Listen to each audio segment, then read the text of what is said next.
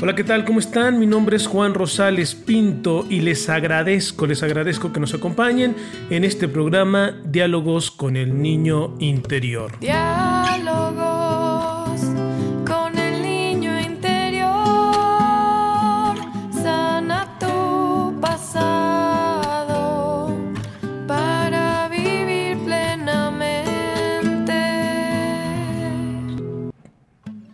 Programa en el que todos los días estaremos trabajando de manera terapéutica nuestro pasado, nuestras heridas de infancia, nuestras situaciones no resueltas. Bienvenidos.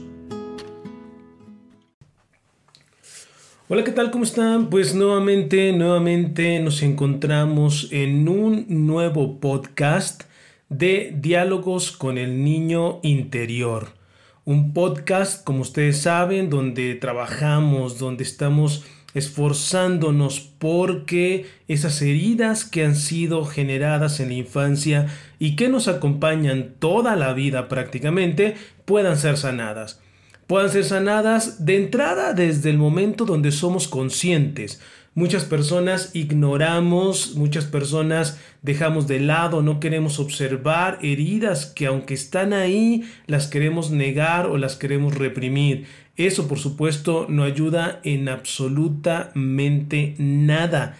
Eso no nos sirve de nada. Sin embargo, bueno, pues es entendible que ante el dolor y ante la situación de sufrimiento, pues la mayoría de las personas no querramos enfrentar estas situaciones.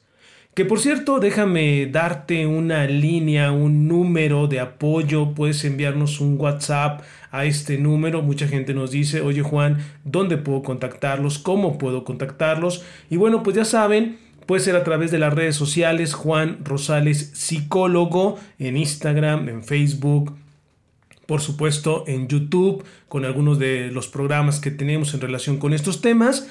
Pero, pero también si te quieres comunicar de manera un poco más directa, pues mándanos un WhatsApp al 331230 2221. Repito, 331230 2221 y con gusto, con gusto podemos informarte, darte un poco de material para que sigas trabajando con esto o en el caso de que necesites una ayuda profesional, también también te la podemos otorgar.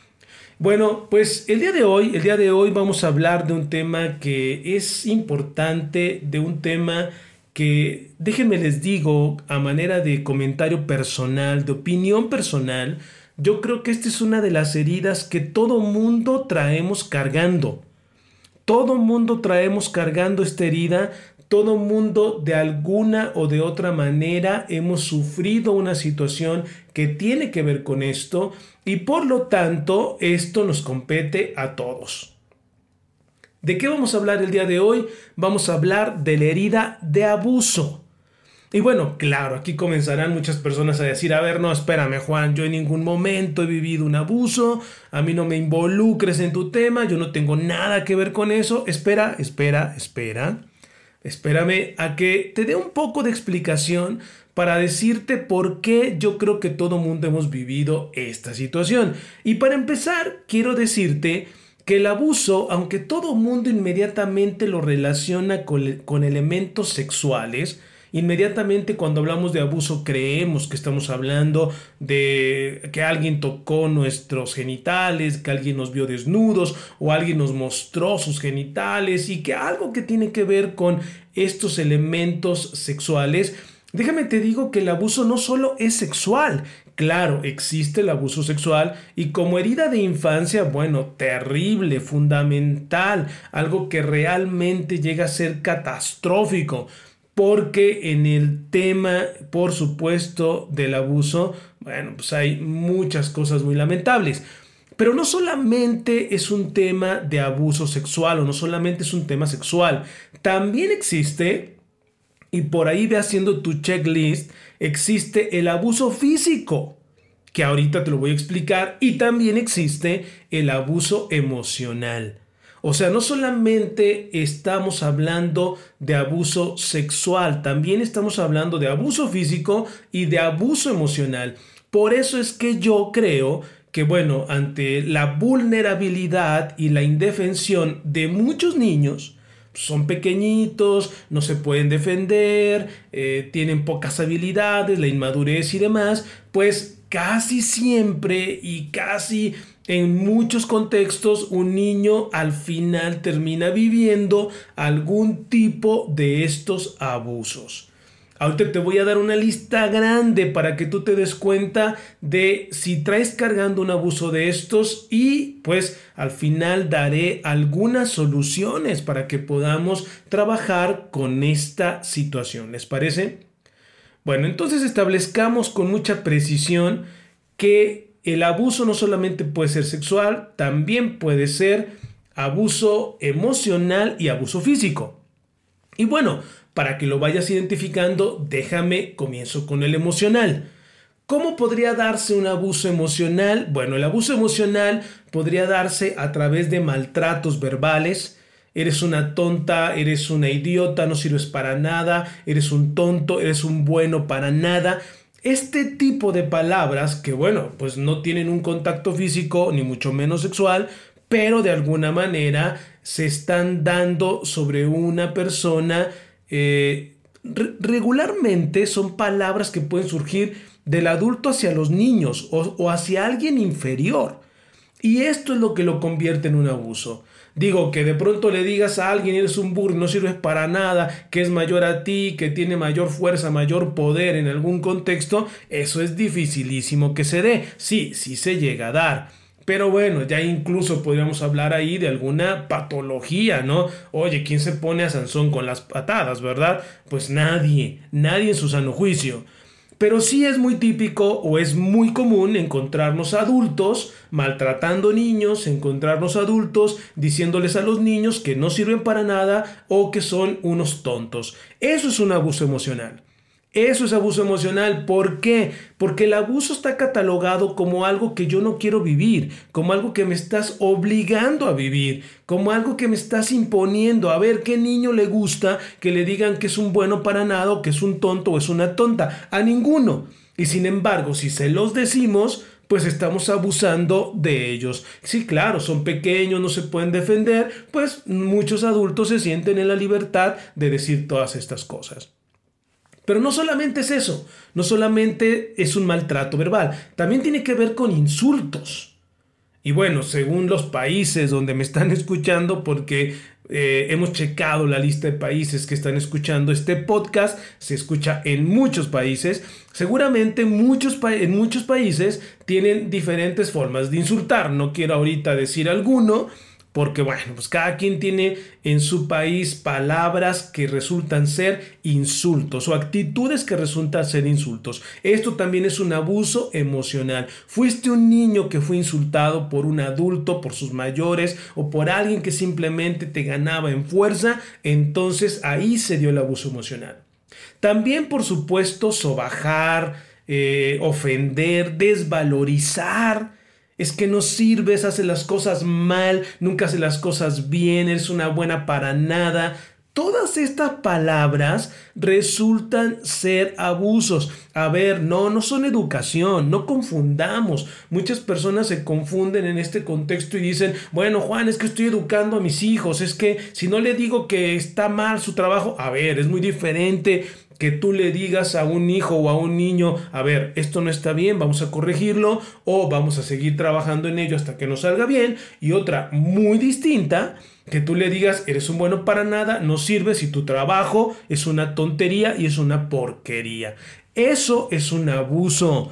Tú con eso estás abusando. Y aquí paren oído muchísimo los maestros y maestras, ¿eh? que aunque cada vez por supuesto se da mucho menos, Todavía, todavía existen maestros que siguen llamando la atención o que siguen observando los trabajos de los alumnos con estas características. Bueno, ese es un abuso emocional, como te das cuenta, no es nada complicado que de pronto te hayas visto inmiscuido en una relación de abuso emocional. Ahora vámonos al abuso físico, que no es sexual. El abuso sexual, incluso, déjame te voy aclarando, aunque ya lo hablaremos ahorita, puede ser físico o no físico, ¿eh? O sea, no porque la sexualidad en general son en un contexto, se dé en un contexto físico, tiene que ser física. No, no, no, no. Ahorita lo vamos a explicar. En este caso, también se puede dar un abuso meramente físico. ¿Cómo sería un abuso físico? Bueno, pues ahí va la lista. Golpes. Sí, los golpes. Por ahí yo sé que muchos papás entrarán en conflicto. Pues ¿cómo quieres que lo corrija Juan? A ver, los golpes no son una opción, no son la única opción. El otro día platicaba con un paciente que me hablaba de un tema que había escuchado y el expositor les decía que, qué razones justificadas hay para que golpeemos a una mujer, por ejemplo, ¿no? ¿Cuál es la justificación para que un hombre golpee a una mujer? ¿O cuál es la justificación para que una mujer golpee a un hombre? Digo, se da y se sigue dando todavía en un contexto menor, pero se da. ¿Cuál sería la justificación? Piénsalo.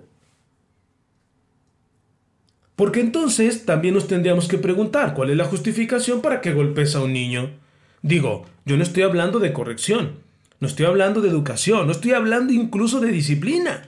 No, no, estoy hablando de golpes, estoy hablando de maltrato físico, de violencia, de eso estoy hablando. Entonces, en este contexto, claro que la pregunta sería, bueno, ¿es, es real, es normal, es aceptable que haya golpes? Pues regularmente te voy a decir una cosa, no.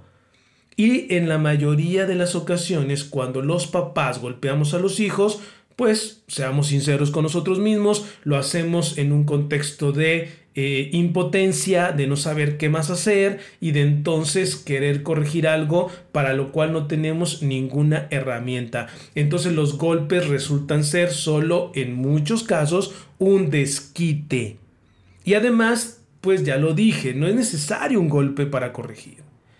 Pero ¿qué más? No solamente hay golpes, también hay actitudes agresivas hacia la persona. Por ejemplo, el amedrantamiento, ¿no? El hacer que dice que voy a golpear o el parar el pecho o el ponernos delante de, de los niños, de los hijos, diciéndole no más que hagas esto y así te va a ir. Bueno, pues es un amedrantamiento, es un querer que el niño tiemble de miedo solamente con la postura física que estamos poniendo. Por supuesto, entonces, amedrentar es otro de los daños físicos. Otro importante también es infundir miedo.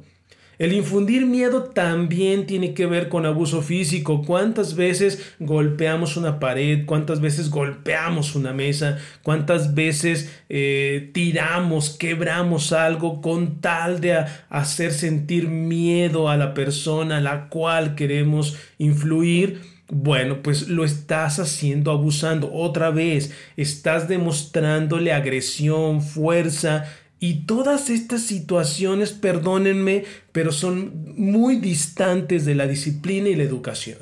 Aquí más bien, en todo caso, estás queriendo hacer una corrección a través del abuso, que en este caso es físico. Y por supuesto, también entraría en el abuso físico eh, el afectar situaciones o cosas que le importan a la persona. Por ejemplo, no le pego al niño, pero le pego a la mamá del niño. Por supuesto que es un abuso físico, por supuesto que es maltrato, por supuesto que estás dañando la integridad, por supuesto que estás generando un trauma de abuso. Por mucho, por mucho estás generando un trauma de abuso. O agarro algo que al niño, a la niña le interesan, ¿verdad? Agarro, no sé, su computadora, agarro su, su, teléfono y lo reviento, lo trueno. Bueno, pues estás actuando con abuso físico. De hecho, déjenme les digo que en algún momento recuerdo haber atendido a un, a un niño, bueno, a un adulto en este caso, que me hablaba de cómo cuando era niño su papá, por corregirlo, mató a un perrito que él tenía. Imagínense qué tema tan violento, qué tema de tanta fuerza, de tanto abuso para decirle al niño, ah, sí, no te portas bien, pues déjame agarrar el perrito que tanto quieres y lo mato. No, bueno, es una situación increíble. Pero aunque pensemos que esto es un asunto aislado, pues déjame te digo que no, realmente es un asunto que podemos observar mucho. Y bueno, por supuesto, por supuesto, aquí también hablaremos del abuso sexual. Claro, también el abuso sexual, o sea, entonces no solamente es emocional, no solamente es físico, sino también es sexual. Y déjame te digo una estadística muy simple, pero que nos va a ayudar un poco a contextualizar es que el 23%, escúcheme muy bien, ¿eh? el 23% de las niñas y el 15% de los niños sufren abuso sexual en la infancia o adolescencia y la gran mayoría permanecen en silencio por miedo. Esto es fatal y esto es algo que hace que la estadística crezca enormemente. El tema de que un niño regularmente cuando vive un abuso, pues lo que va a pasar es que se va a quedar callado. Tiene miedo y en muchos casos no es miedo, es justamente la amenaza del adulto para decirle cállate, no hables, no digas nada. Pero fíjate, fíjate qué dramática, ¿eh? el 23% de las niñas, imagínate. 23 de cada 100 niñas, 15 de cada 100 niños sufren abuso sexual. Déjenme les digo que yo tengo muchos años ya trabajando con las heridas de infancia, con procesos, con conferencias en diferentes países y nunca pensé que esta fuera una de las grandes situaciones que yo me iba a encontrar. Siempre creí que, bueno, pues los niños tenían heridas de maltratos, de violencia y demás, pero el tema sexual nunca pensé que me lo iba a encontrar en una proporción tan grande. Y es real, ¿eh? es real. Seguramente muchas de las personas que en este momento me están escuchando fueron o tuvieron un abuso sexual. Y bueno, pues déjame te digo que para decir, para establecer el criterio del abuso sexual, pues eh, vamos a establecer algunos criterios. Es importante que definamos este tema porque no está fácil y, y si tú te das cuenta, bueno, creo que puedes trabajar muchísimo en este punto, ¿no? Un primer criterio es que debe de haber una diferencia de edad entre el abusador y la víctima. O sea, hay una simetría de poder. ¿De acuerdo? Eso ya es abuso sexual, ¿eh? Eso es abuso sexual. Diferencia de edad. O sea, un adulto con un niño tocando sus genitales, mostrándoselos o eh, haciendo algo con el niño en el tema sexual, es que se dé entre un adulto y un menor. El segundo criterio es que haya estrategias empleadas por el abusador, o sea, asimetría de conocimientos. Esto porque es muy importante definirlo, les voy a decir por qué, porque a veces decimos, oye Juan, pues sí, mira, yo tenía 8 años, y mi primo también, o mi amigo también tenía 8 años, y él me dijo que lo tocara, pues, ¿no? Eh, pero yo no sabía qué era, pero él me dijo, vámonos al cuarto, eh, metámonos en este lugar y tócame. Déjame te digo que eso es un abuso sexual. ¿Por qué? Porque hay una simetría de conocimientos. En el momento que hay una persona con un mayor conocimiento, aunque no sea de edad, aunque no sea mayor de edad, pero si tiene un mayor conocimiento sobre el tema, por supuesto que se está dando ya un tema de abuso. Y el tercer criterio, también para establecer que es un abuso, es que existen conductas propias de un acto abusivo, o sea, asimetría de gratificación. ¿Qué quiere decir? Pues que muchas veces esta persona que toma la postura de ser el abusador, pues va a decirte, oye, haz esto y te doy dinero, oye, haz esto y te doy tal cosa, haz esto y no le digo a papá o no le digo a mamá, guarda silencio porque si no te va a ir mal. Todas estas condiciones o condicionamientos también hacen que finalmente haya un abuso, se dé un abuso. Entonces, vele sumando, ve haciendo tu checklist. ¿Has vivido algunas de estas situaciones? ¿Se han dado algunas de estas condiciones? A veces le queremos quitar como peso, ¿no? Ah, pero es que los dos eran niños. No, no, no. A ver, si eran niños, pero uno estaba más maleado o uno ya era un niño abusado y este niño abusa del otro, sí hay un abuso, aunque hayan sido de la misma edad. Ahora, algo que nos va a servir también para darnos cuenta que hay un abuso sexual, pues es el tipo de abuso sexual, ¿no? En este caso, se puede dar, eh, por supuesto, un abuso como tal sexual. Son los tipos de abuso sexual, ¿eh? Puede ser un abuso, puede ser que alguien toque, como dijimos, a la fuerza, obligando a la otra persona. Puede ser también agresión sexual, o sea, alguien que, y esto es muy típico, ¿no? Por ejemplo, en la adolescencia, de pronto personas jóvenes que obligan o que meten la mano a la fuerza en las partes eh, íntimas del niño, de la niña, del adolescente. Perdóname, pero eso es un abuso. Ah, estamos jugando, ah, es carrilla, ah, es que este es un juego, es que, a ver, no, no, no, no. A ver, tú, hombre, mujer, adolescente, eh, estás abusando del otro. No podemos tolerar eso, no podemos pensar que eso puede ser algo permisible. Por supuesto, otro tipo de abuso sexual es el exhibicionismo. Sí, también. O sea, si alguien muestra, si alguien no le importa, si alguien simplemente se desnuda delante de sus hijos, delante de un niño, perdóname, pero es un abuso sexual. Eso también recaería en el abuso sexual. ¿De acuerdo? O sea, no es una situación simple, no es una situación que esté fuera de las condiciones. De pronto creemos que, ah, yo no soy exhibicionista porque yo no salí a la calle desnudo con una bata, una gabardina, que es la idea que se nos viene, ¿no? Y entonces ahí iban pasando unas niñas y me abrí la gabardina. No, no, no, no, no. A ver, eres una mamá que no tiene cuidado y permite que sus hijos la, la vean, o un papá que no tiene cuidado y permite que sus hijos lo vean, pues perdóname, pero eso también es exhibicionismo. Estás fracturando la sexualidad de los hijos estás afectando su sexualidad y bueno, pues queda claro que no lo haces a lo mejor malintencionado, pero pues de bien intencionado se está lleno el infierno, ¿eh? Otro tipo de abuso, por supuesto, sería la explotación sexual infantil, adolescente, claro, es un abuso sexual, prostitución, la pornografía, también es un tipo de abuso. A ver, tú, persona mayor, estás viendo cómo en la, en la, en la tele, en tu computador, en tu celular, cómo un adulto está con una niña, con un niño, perdóname, estás cayendo por lo menos en ser un observador abusivo. ¿Qué estás haciendo para que eso no suceda? Juan, pues no puedo hacer nada, yo ni conozco a esa gente. Pues entonces no lo veas, entonces no promuevas, entonces no les des dinero a través de tus acciones. Si tú eres una persona que consume este tipo de material, te convierte, por supuesto, también en parte del abuso sexual. Y bueno, pues ya no, ya no hablemos de tráfico, de turismo, que ya se escala a otros niveles, ¿no? Al final el abuso sexual es una experiencia traumática que afecta a la persona tanto a nivel físico, psicológico como social. Y déjenme les digo una cosa, la persona que ha sido víctima de abusos sexuales suele tener problemas a nivel emocional, sexual e interpersonal. Y eh, bueno, esto ocurre tanto en el hombre como en la mujer y ya sea eh, que este hecho haya sido en la infancia o en la adolescencia. Las víctimas de abusos sexuales, escúchalo muy bien, tienen afectaciones prácticamente en todos los aspectos de su vida.